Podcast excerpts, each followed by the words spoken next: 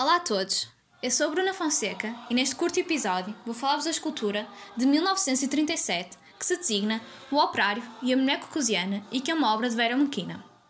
Nos anos 40, Vera Mequina, expoente do realismo socialista, era conhecida pela população soviética como artista do povo. Alcançou seu prestígio na antiga União Soviética, sobretudo devido ao monumento O Operário e a Mulher Caucasiana, que foi uma encomenda de Stalin para ser exibida pela primeira vez numa exibição internacional. Vera Mokina tinha o desafio de esculpir uma obra capaz de transmitir os valores e os avanços da Revolução Soviética e tinha trazer o êxito do socialismo numa obra tão simbólica quanto imponente.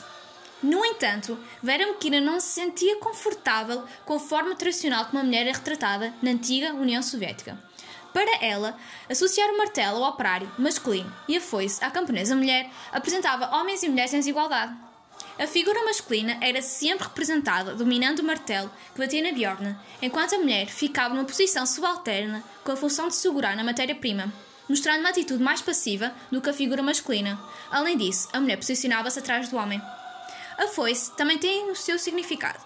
A foicinha, que é um modelo com cabo curto, pode ser utilizada por ambos os géneros, mas a pessoa, quando a está a utilizar, fica agachada, o que mostra uma atitude de submissão.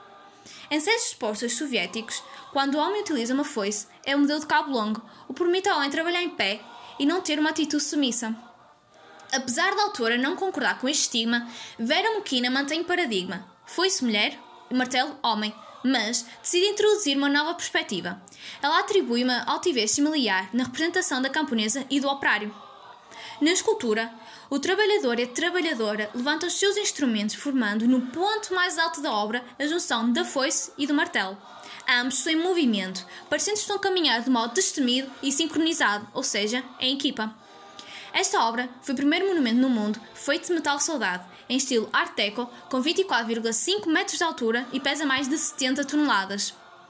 Uma mensagem evidente que esta obra queria transmitir era que o homem e a mulher estariam em igualdade no processo da construção do socialismo. Vera Mokina, devido a esta obra-prima, lançou um debate sobre como a igualdade de género era abordada no realismo soviético. A crise do Bloco Socialista, no período de 1989 a 1992, levou que muitas estátuas de antigos líderes soviéticos, como por exemplo Lenin e Stalin, fossem retiradas na antiga União Soviética e no leste da Europa. No entanto, o Operário e a Mulher Caucasiana, uma obra que retrata o realismo socialista, permaneceu. Em 1985 foi inaugurado um museu dedicado à sua vida na Ucrânia. Em 2003 começou o restauro da obra O Operário e a Mulher Caucasiana, que terminou em 2009. Em seguida, a obra foi reinstalada no exterior do Centro de Exposições All Russian dos tempos soviéticos em Moscou, onde foi posta num pedestal de 34,5 metros, atendendo ao desejo da autora. Espero que tenham gostado